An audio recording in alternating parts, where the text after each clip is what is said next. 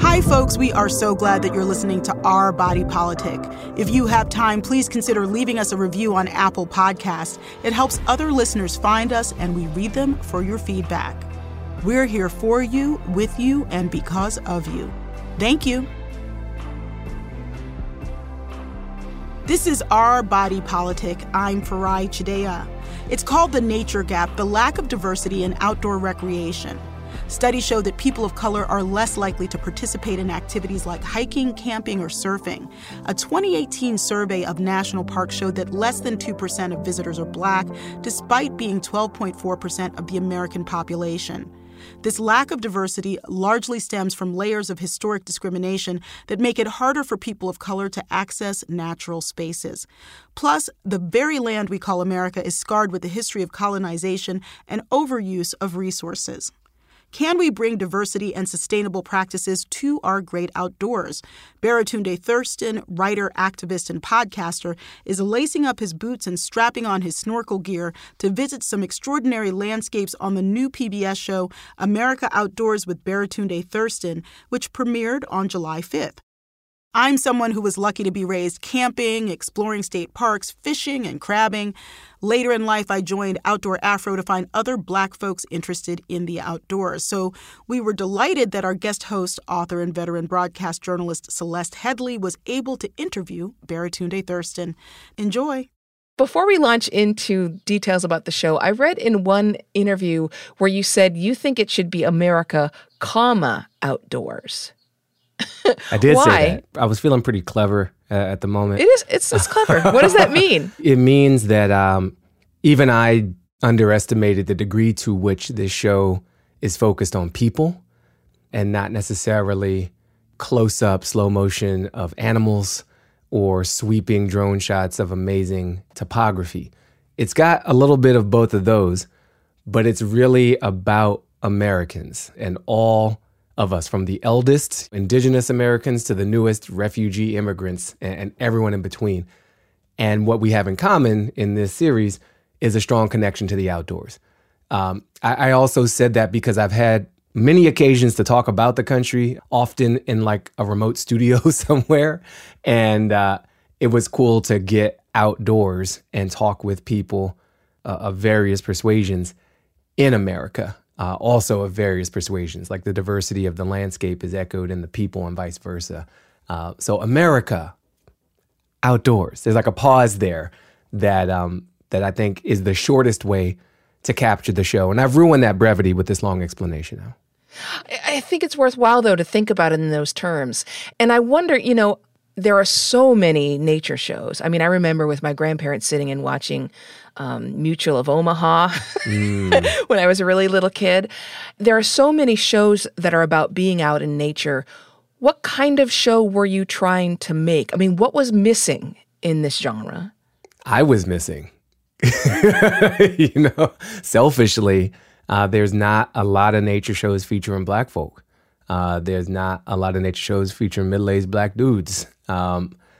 And so I wanted to see myself, and thankfully I found, you know, PBS and the production company Part 2. They were excited about me doing this. I grew up as a very outdoorsy naturalist kid. I was a Boy Scout. I hiked around the D.C. area, biked all over the D.C., Maryland, Virginia area. And I wanted to see the country through all kinds of sizes and shapes and types of people who can be outdoorsy without necessarily, you know, doing extreme sports or having sponsorships or having a lot of money to invest in all the gear and the travel and the special equipment that occurs to you, certainly that occurred to me when I would hear the term outdoorsy. So there was a level of accessibility that I was excited to have this show bring. And it's so many dimensions, like urban folk. You know, we did a whole episode around LA. And so for some people, outdoors is the backyard. For some people, outdoors is the nearest local park or beach or hillside. For other folks, it is a 1,000-acre ranch or the Chesapeake Bay or the Outer Banks of North Carolina. But all of that counts. I think I wanted the show to communicate that all of this counts as a connection to nature. All of this is outdoors, and we should strive to reforge that connection, because a lot of us have lost it. A lot of us have been in an economy which encourages us to lose it. And so there's another way to be with nature. So, you know, there's this stereotype that people of color don't go camping or hiking. Right. But like the stereotype that Black people don't know how to swim, like there's a reason behind it. Many Black people don't know how to swim because swimming pools are segregated and they weren't allowed. And that's the same is true of parks and the outdoors. Yeah. Yeah. I mean, it was 1964 when the national parks of the United States desegregated. That's so recent. It's very recent, yeah. Yeah. So how do you make this pitch to communities of color, not just Black communities, but also in communities like I was talking to a friend of mine who was an immigrant from India and said that the outdoors, because of British colonization, being outdoors is associated with being savage or being uncivilized. Yeah. How do you make this pitch? So nature has been conscripted into some of our greatest crimes against humanity. The history of Black folk in America with respect to nature and outdoors, complicated. It's the scene of the crime. It's where we were forced to labor. It's where we were tortured. It's where we were lynched. It's where we were forced to run and stripped from our families, our language, our religions, all that. You know, the context is like fields and mountains and riverbanks and oceans. The ocean, you know, was the last gasp of freedom for many of us. And as you pointed out, you know, even as we paid taxes and were trying to be full members of this society that wasn't designed for us, we weren't allowed to access the resources we were subsidizing, national parks, public parks, pools, etc. The trees that were involved in lynching didn't sign up for that. We are human beings.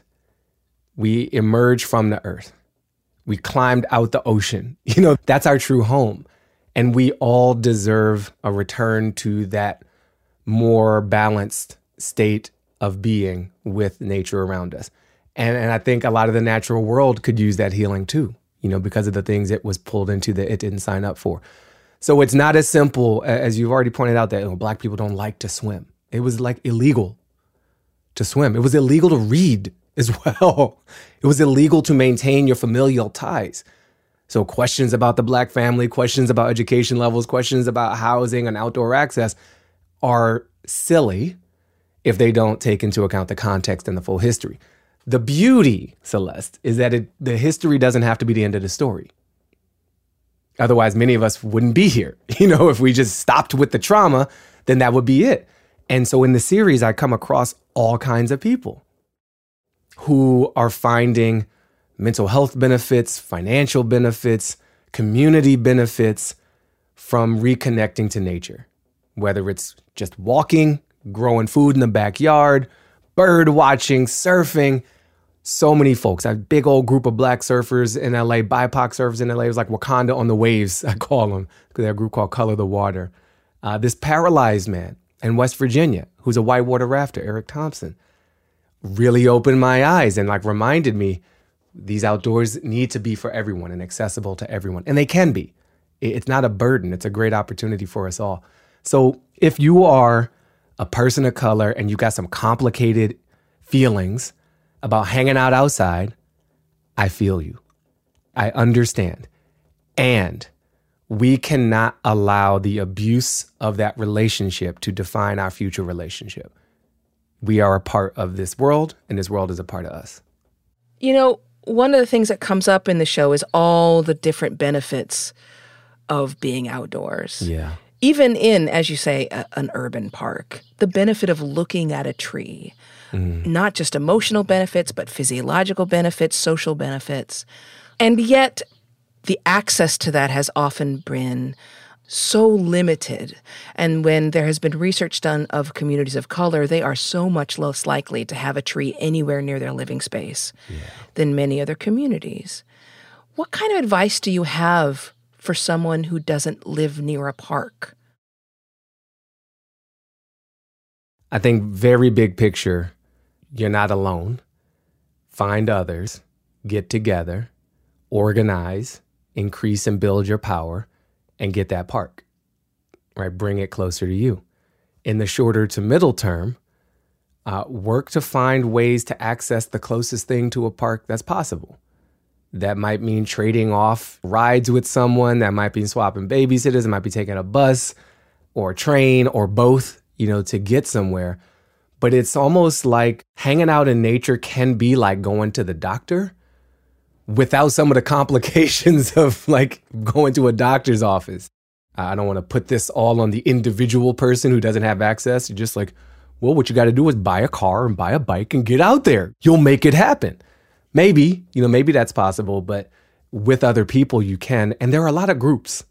There are a lot of groups that help with that accessibility. I mean, I grew up in a very urban part of Washington, D.C., but we were also a couple of blocks from a park. So I had kind of the best and worst of both. And it sounds like your mom took you around a lot. Yeah, so. I also had a very unique, aggressive mother who was just like, go outside. Just go.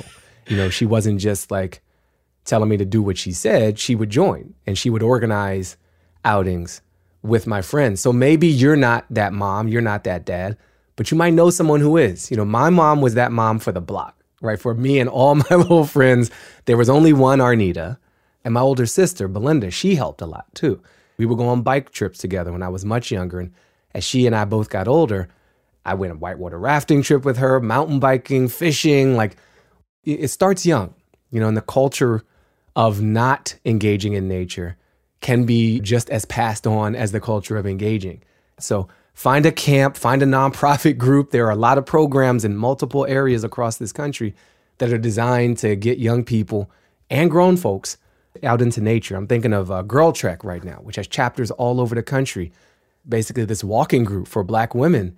That's America Outdoors in a group setting, you know, with community support. And now we got social media. So there's like Outdoor Afro, whatever you are, there's a group for you trying to get you outside. You know, just use your online search skills and find your people, you know, doing what you might end up loving. That's guest host Celeste Headlee talking with activist, author, and podcaster Baratunde from the PBS show America Outdoors with Baratunde Thurston. Coming up next, more of Baratunde Thurston, host of the PBS series America Outdoors, plus sipping the political tea with The Washington Post Karen Atiyah and Olayemi Olurin of The Hill's Rising on the latest from the January 6th committee and more. That's on Our Body Politic.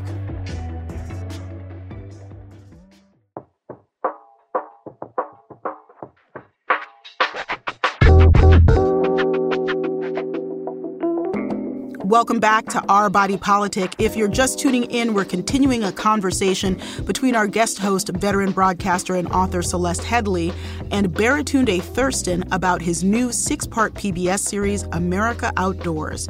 Nature may not discriminate, but for many Black, Indigenous, and other people of color in the United States, there can be big barriers to accessing green space. Baratunde explores the communities of color building spaces in nature and some of the lessons from Indigenous communities. Here's more from that discussion. So I think it's enlightening that you're recommending group activities to find your people. And I say that because I think that often fear is what keeps people of color out of the outdoors, because we see headlines even today that tell us that people of color aren't completely safe in the outdoors. Going back as far as 1919, we see examples of Eugene Williams killed while rafting on Lake Michigan, but even Christian Cooper, who was just bird watching in Central Park. You know, we do see these examples of the fact that a person of color, either alone or in a small group, may not be safe. How do we get past that and make the outdoors safe for everybody? So, brutal, honest moment, Celeste. People of color are not completely safe outdoors, nor are we completely safe indoors.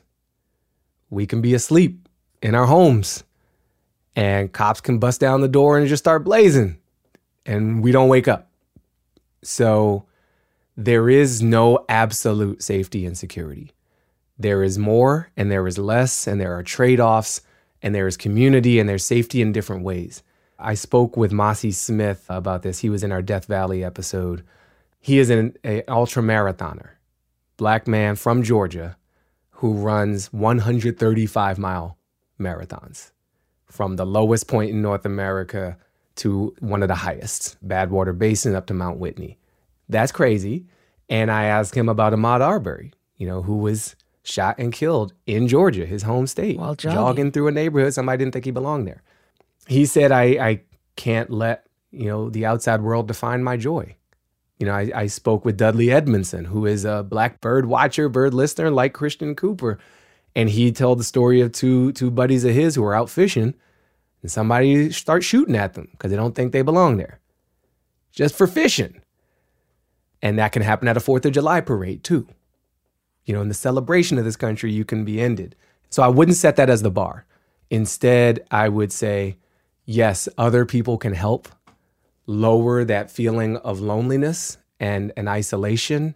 And when you're the only one doing a certain thing, it's heightened inner anxiety. It can be. I found that, especially during the past couple of years as I go on my hikes, even around here in LA, I'm in this increasingly gentrifying area.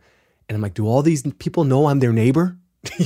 I'm out here like Ned Flanders, very smiley Baratunde. Hello, neighbor. How you doing today? Just on a hike through my neighborhood. Isn't it great to live here? It's so great to be your neighbor. That hurts my heart, Baratunde. But, my other choice is to succumb to the fear and stay away from anyone who looks different from me and assume the worst from anyone I don't know and strap up constantly, which poses its own danger. So I refuse to live in a constant state of elevated fear. And Dudley talked about, in the man-made world, we have to perform a certain way to get along. We have to be, many of us, be non-threatening, be extra diplomatic, smiley, happy, a good one, all perform white comfort moves, right? So for me, that's a lot of hellos and smiles. And my voice is probably like a half octave higher than it would be. And women have their version of that, just being around men, can't make a man feel threatened. Otherwise, he becomes a threat, right? So many people have familiarity with these comfort Olympics that we have to contort ourselves through. Birds don't care. Fish don't care. Trees don't care. Horses don't care. And if we can get through the threshold of some of the human interference, we can connect with a whole nother form of life and energy that actually sees us for the beautiful creature and living cohabitant of this planet that we are. And if we can start to feel familiar in that environment, all kinds of adrenaline drops. I'm not afraid of the bugs anymore. I know what kind of bug that is. I know what kind of bird. I know what sound that is. That rustling doesn't scare me anymore. And we can feel at home, like we belong, which for many of us is a very hard feeling to achieve in this country.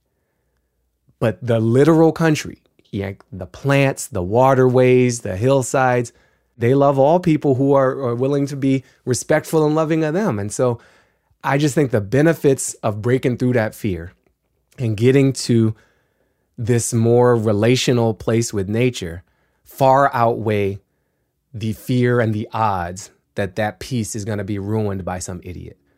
Because any moment can be ruined by some idiot. But this moment, this is a special one. You also spent time with indigenous people from three different nations. Timbisha, Shoshone, and Death Valley, Shoshone, Bannock, and Idaho, and Ojibwe, Anishinaabe in central and northern Minnesota, mostly central at that point. Yeah. So, talk about a culture for whom the outdoors and land has been both a source of connection and trauma. Yeah. That's definitely true of our Native American brothers and sisters. Mm-hmm. What did you learn from them?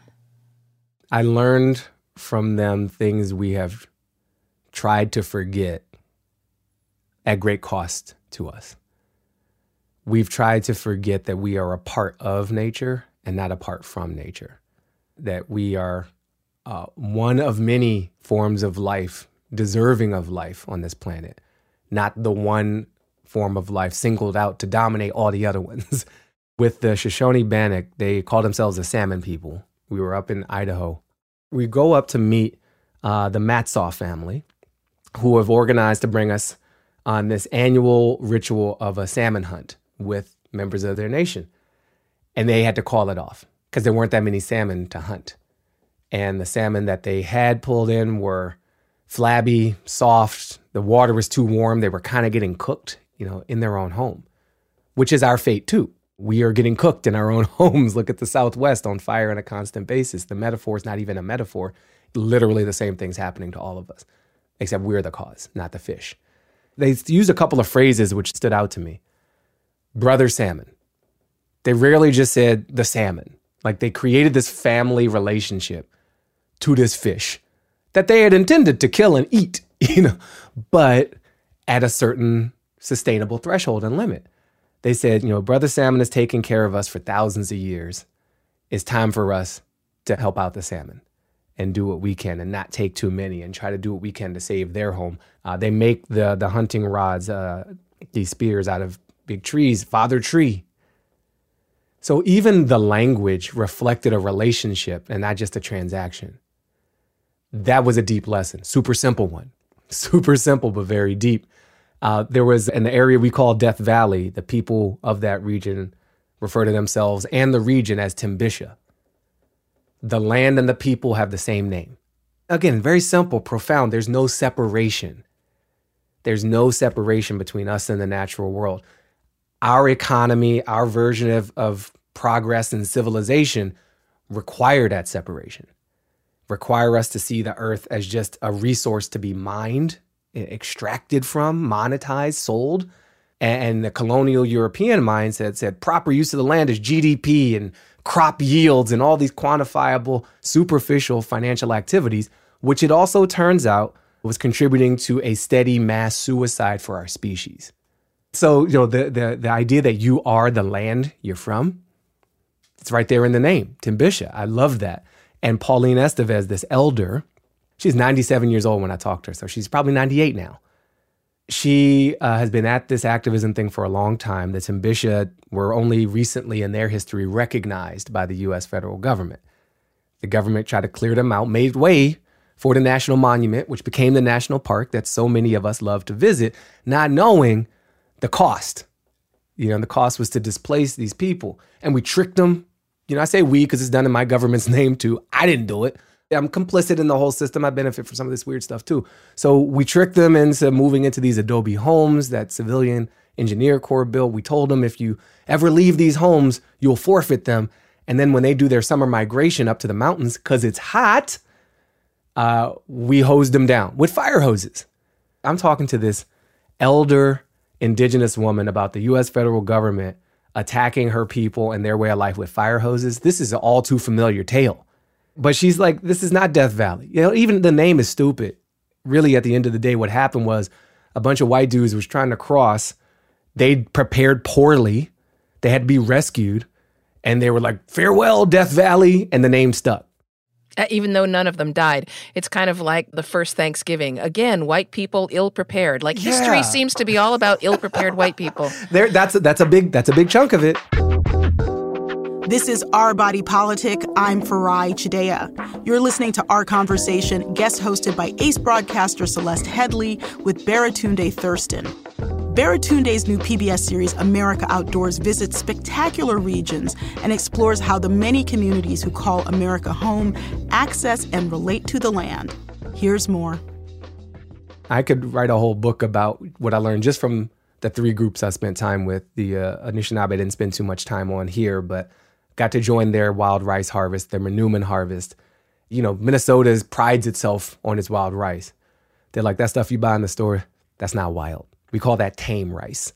This is wild rice. And we go out there in the canoe and it's in the bog and it's very damp and wetlands and somebody's using the pole to drive the canoe and there's someone else in the boat who's the knocker using essentially drumsticks to kind of bend these reeds of rice over the bow of the boat, tap them lightly, so that you shake a few pieces of rice off, but not too many.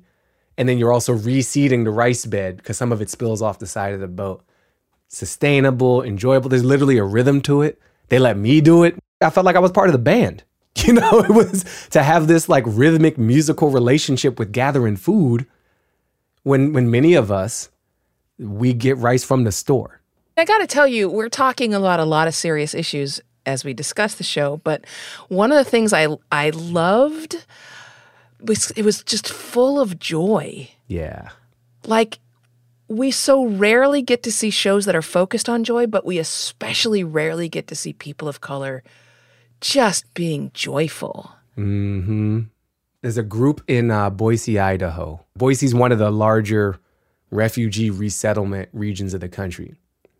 So they got a lot of folks there coming from war, coming from all kinds of persecution and torture and pain.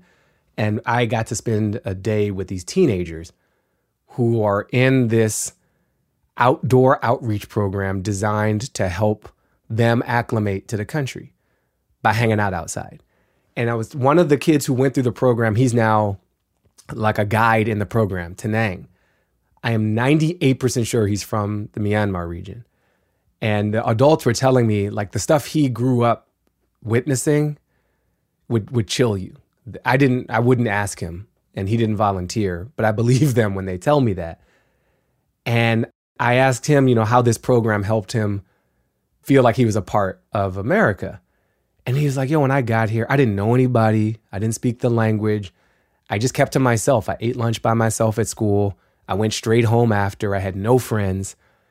And then I got a part of this program and I met all these other kids and I started like coming out of my shell. And the thing that made me the happiest is just being in an inner tube floating down the river.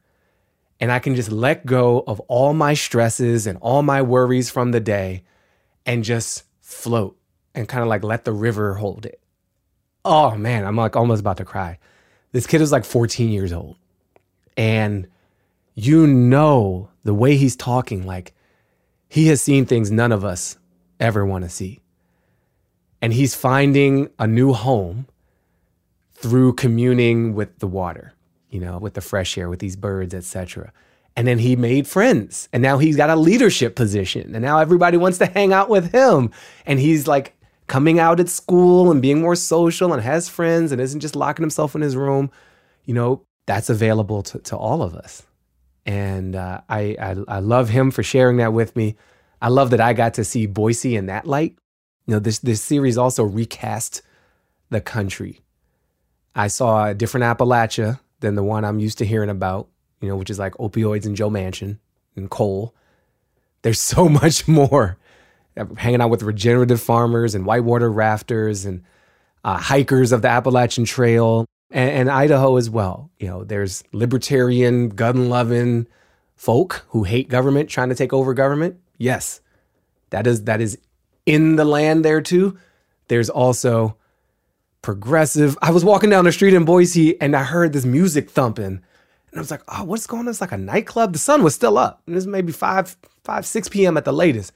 I go up to this little mini mall upstairs. It's drag night at the gay club. You know? And there's flags all over downtown Boise talking about we'll be carbon neutral by 2040 or 2050. And then you also see like Air Force, you know, cadets. There's a major Air Force base nearby. And you got your big Trump flags and everybody's got an F-150 because everybody's like a contractor in this country, I guess. It's all of it. It's just all of it. It like recomplicates the picture. I think there's a lot of passion that I have for the series, which is really passion that I have for the country. And at this time when, you know, big parts of me do not feel welcome in this country, do not feel at home here, I got to find other ways to feel at home. And I got to your point, experience joy with all kinds of folk who are also experiencing joy. And it's not because they make a lot of money. It's not because they cashed out of Bitcoin at the high price. It's because they have found this relationship with nature, which at some level is available to us all.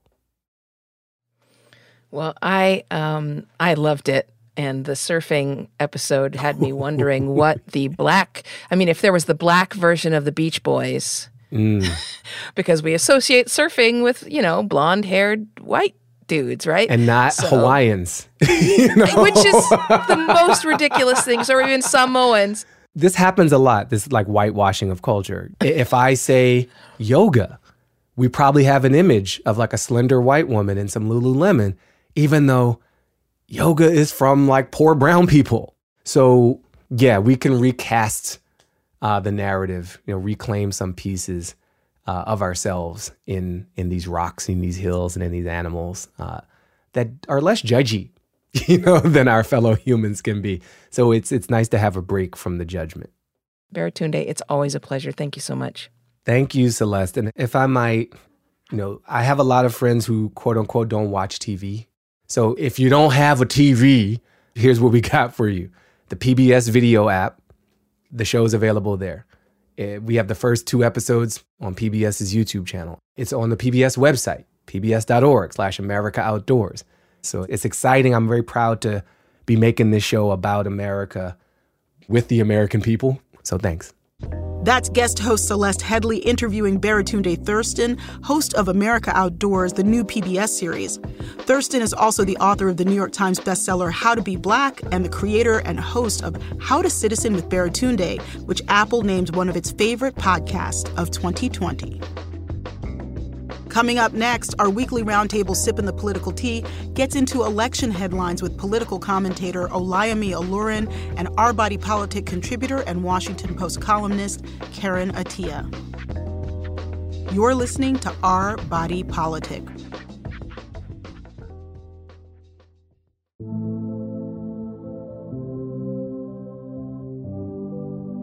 And now on to our weekly roundtable, Sippin' the Political Tea. Joining me this week is Our Body Politic contributor and opinions columnist at The Washington Post, Karen Atiyah. Hey, Karen. Hey, Farai. Life has been lifing, and we're going to talk about it. And also making her debut on Our Body Politic, we've got Olayemi Olurin, also known as Ole for short, a public defender for Legal Aid Society of New York and a political commentator on The Hill's Rising. Hi, Ole. Thank you for having me. We are thrilled to have you. So we're going to cover a lot of territory, including how President Biden is faring with the public and a Rhode Island senator twerking on TikTok. But let's start with the House committee investigating the insurrection and those who plotted to block the peaceful transfer of presidential power. The January 6th committee held another public hearing this week, the 7th so far, this time focusing on how the Trump campaign and White House advisors fomented the insurrection. If you don't fight like hell, you're not going to have a country anymore. Now, that was a clip of President Trump speaking at the Stop the Steal rally, and this is Representative Jamie Raskin, Democrat from Maryland, reading a tweet that President Trump sent after meeting with dueling advisors in advance of the rally. Shortly after the last participants left the unhinged meeting, Trump sent out the tweet with his explosive invitation.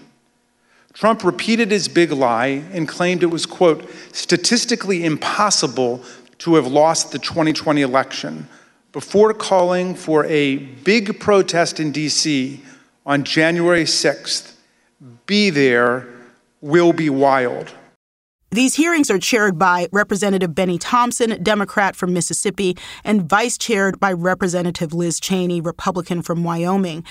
Those two and their colleagues are piling up more and more examples of Donald Trump's role in, you know, stirring up the insurrection and pre-gaming it. So, Ole, is this committee doing a good job of presenting evidence to the public that Donald Trump may have committed crimes? Yes, but I think everybody who is prepared to accept the reality of what the Republicans and Donald Trump have been doing knows that that happened. We saw it happen in real time, right? And the other half of the country want to pretend like that's not the case because that's what they've been doing the whole time, pretending like they don't understand who won the election, pretending like they don't understand that this was an insurrection, pretending that they don't understand the magnitude of these, quite honestly, tyrannical type behaviors that Donald Trump has been engaged in. It's extreme. Just the fact alone that he lost an election and every president before him has engaged in the peaceful transfer of power and he refused to concede the election. We had a president embolden a group of people to engage in what is effectively a coup. That's what they wanted to do. And you see them keep trying to mitigate the rhetoric, right? Yeah. It's changed from insurrectionists to January 6th. I think it's important that they stick on it. But I think that the people who are prepared to ignore it and pretend like they don't get it, and I say pretend because there's a major, major consistency in deliberate obtuseness that you see from the Republican Party where they gaslight the whole country. Do you think that there will be an impact that comes out of this, like charges against the president. You know, it sounds like you're like, well, duh, yeah, this happened. But what comes next, do you think? If I had to put my personal money on it, I would say no, that they're not going to charge Donald Trump, just because the Democrats have shown me repeatedly that they're just not prepared to go to the lengths that they're supposed to. I think if the tides had been turned, if the roles had been reversed, and it had been Biden who did this or whatever, and Trump who won, we'd have been seeing charges, we'd have seen the most intense of retaliations. But I don't think we're going to see it from the Democrats, because I think Donald Trump has been engaged in a series of criminal activity the entire time we've known him now, and he never gets checked. So I wouldn't put my money on it. There was another thing that came out this week that really has to do with the question of attempted witness tampering. Here's the Vice Chair Cheney. President Trump tried to call a witness in our investigation, a witness you have not yet seen in these hearings. That person declined to answer or respond to President Trump's call. So, what do you think? I mean, now we've got witness tampering possibly layered on top of everything else. What do you think, Karen? The revelation of potential witness tampering throughout this entire process only adds fuel to a potential, or what should be, a DOJ case against Donald Trump. But in terms of laying out before the public criminal activity of our former president, witness tampering is a crime.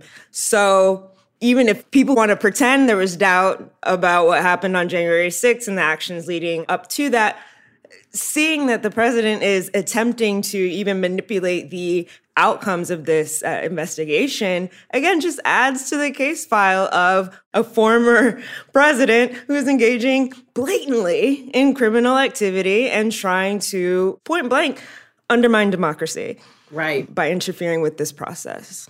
Yeah. I mean, it's up to the Department of Justice how to pursue both the witness tampering and any other criminal charges. And some legal observers really are critical of the head of the DOJ, Merrick Garland.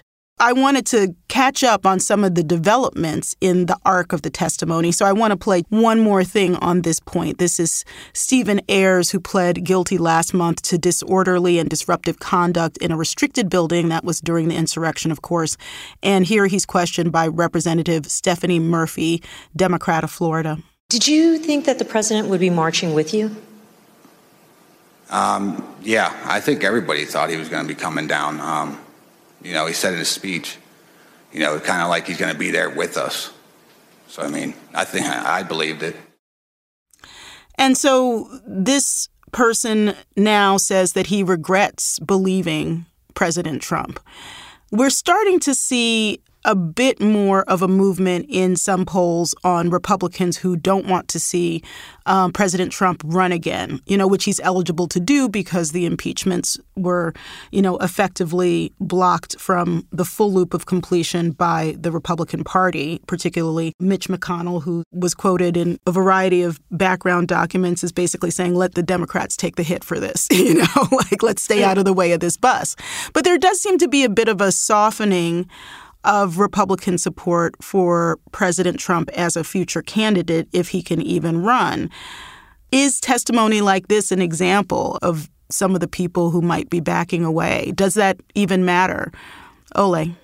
I don't think they're softening because they recognize that this is an unhinged bigot that they've put into the office and headed their party. I think they're softening because he's become a liability and they see a replacement in Ron DeSantis. It's a strategic move, right? And I think they recognize that, and his continued behavior has become a liability to the party. And I think that they see an opportunity to move him out and replace him with a DeSantis that's going to give us a lot of the same rhetoric, embolden the same people. I don't think it's because they see now like, oh, we've been led astray by this Donald Trump. It's just, this might not be going the way we want. And I think I see a strategical option to get a DeSantis. That's what I think is going on. You're listening to Sippin' the Political Tea on Our Body Politic. I am Farai Chideya, and this week we're discussing with great vigor the latest from the January 6th committee, plus the backlash that a Rhode Island state senator received for twerking on TikTok as she campaigned for re-election. Here with us is Olayemi Olurin, Ole for short, an attorney and political commentator, and Karen Atiyah, Our Body Politic contributor and opinions columnist at The Washington Post. There was one poll just recently from the Harvard University Center for American Political Studies, and it did some one-to-one matches. Trump would beat both Biden and Harris, but Harris would win against Florida Governor DeSantis. I don't know if there's any point to something like that at this point. Yeah, people can't see you, but Ole, you're shaking your head. Why don't you go first and then Karen chime in? Kamala not beating nobody. I'm so sorry to say it. It's not even personal. And regardless of how I feel about it, Kamala's not beating nobody. Kamala can beat nobody. And Kamala can get the nod on her own. Kamala can get her own community support. That's just not going to happen. And listen, it's a great ceiling, right? If your ceiling is vice president of the United States, your ceiling's higher than anywhere I've been. So it's not slander, Kamala, but I think we've seen the top of the road for Kamala. Kamala not beating nobody's DeSantis. So it's just not going to happen. Yeah, one of my producers just slacked, the tea is being served. So Karen, how do you react to this offer of tea from Ole? Ole, I would like to put you under witness protection, actually, because the K-Hive gonna come for you like hard. Even the worst thing I have said about her, they better look up on Twitter. They are wild. But what I would say about this conversation, I mean, it's just another example of how in this country it just really pays to be a white man, even if you're doing criming. The idea that we feel like we can't even honestly talk about any consequences for a leader who basically incited a rebellion, a coup. Treason to this country is still a crime. We don't use the T word. We're battling about insurrection, January 6th. This is treason to the country. So the fact that the only consequence that the Republicans might be considering is that he doesn't get to run for commander-in-chief again is just wild to me. Honestly, it would be incredibly detrimental to the democracy of this country and to our international standing if there are absolutely no consequences for what happened on January 6th for Donald Trump. I really worry if the DOJ does not act after what we've seen over the past few weeks and the past year. It just sets up a playbook for this to happen again, and frankly, for there to be more bloodshed. So I hope that after this, I pray for this country that after this, that there are some form of consequences, and more so than just, Trump doesn't get to run again. Beyond the fact that they call this the big lie as opposed to calling it treason, right? We'd be calling it treason in a normal place. It's obviously that. It's textbook that. But instead, even the people that are that say it's wrong are calling it the big lie. They're calling January 6th. They're calling it all these mitigating languages. But then the last audio we just heard from the person who was, they got disorderly conduct. Disorderly conduct is a violation. It's not even a crime. As a defense attorney, I find it absurd. Usually BIPOC people, Black people are responsible for any kind of crime that happens in the commission of a crime, right? So if you're committing a felony and something else happens, someone dies during the course of that, they will hold you legally responsible for that. You mean to tell me a group of people, you want to call them insurrectionists, treasonists, whatever, they went to the Capitol with the intention of overthrowing the government, and they literally caused the death of an officer. Nothing. No felony murder, no felony charge, no nothing. A disorderly conduct. Disorderly conduct is what you would get, what I would plead you out to in New York City for urinating at a park or being at the park after hours or something like that. But that is what we're looking at. Those are the consequences of people that literally attempted to overthrow our democracy and quite literally are invalidating our democracy to not just our own nation, but everybody else that can see this right around the world. And so, Karen, I want to talk about a couple things that may be on your mind. Let's start with President Biden's trip to Saudi Arabia.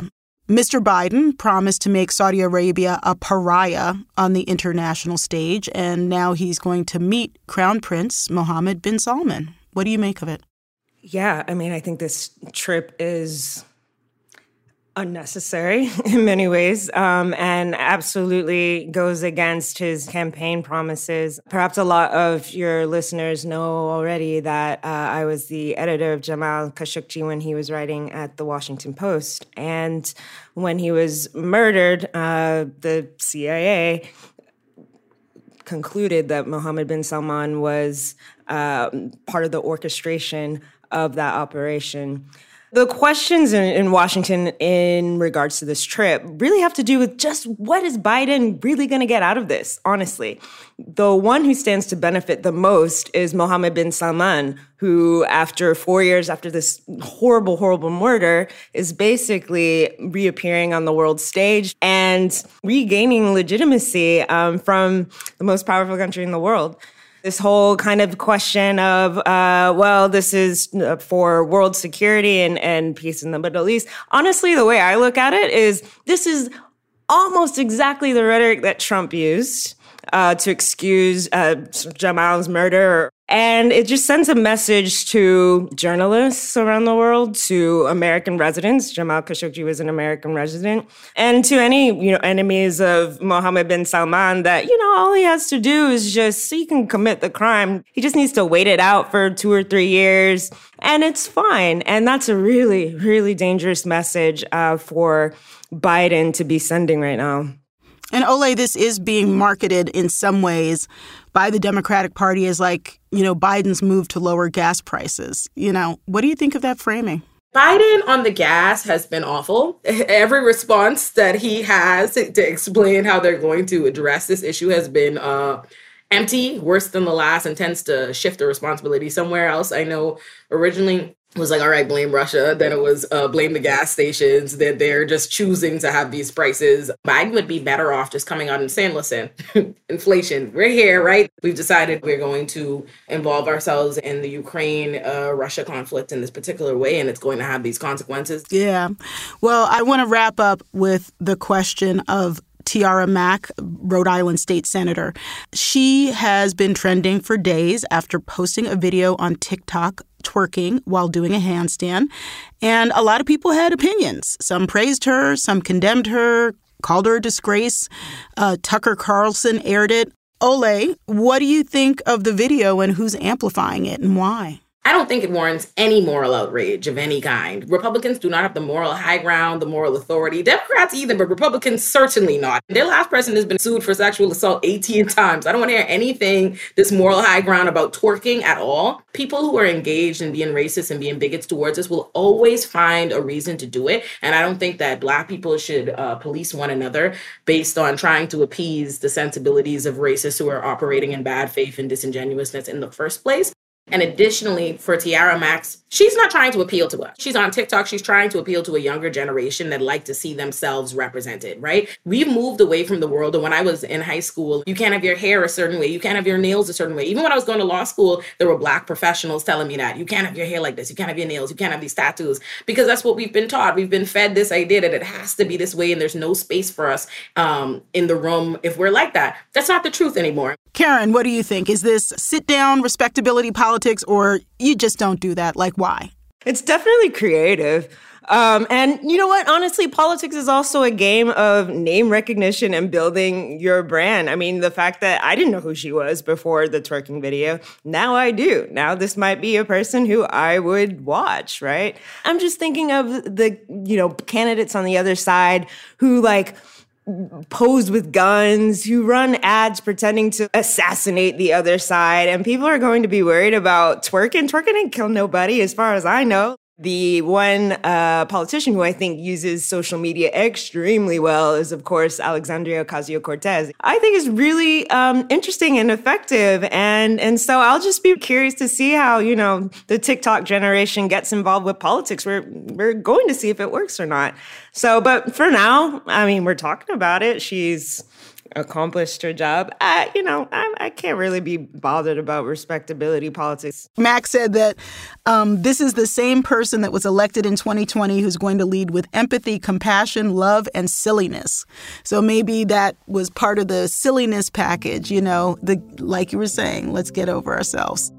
That was political commentator and attorney Olayemi Olurin of The Hill's Rising and Karen Atiyah, Our Body Politic contributor and opinions columnist at The Washington Post.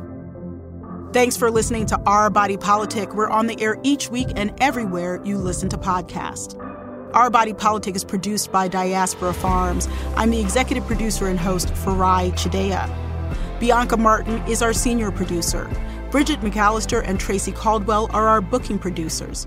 Emily J. Daly, Steve Lack, and Teresa Carey are our producers. Not Tina Bean and Emily Ho are our associate producers. Production and editing services are by Clean Cuts at 3Cs. Today's episode was produced with the help of Lauren Shield and engineered by Archie Moore. This program is produced with support from the Ford Foundation, Craig Newmark Philanthropies, the Charles and Lynn Schusterman Family Philanthropies, Democracy Fund, the Harnish Foundation, Compton Foundation, the Heising-Simons Foundation, the Be Me Community, Katie McGrath and J.J. Abrams Family Foundation, and from generous contributions from listeners like you.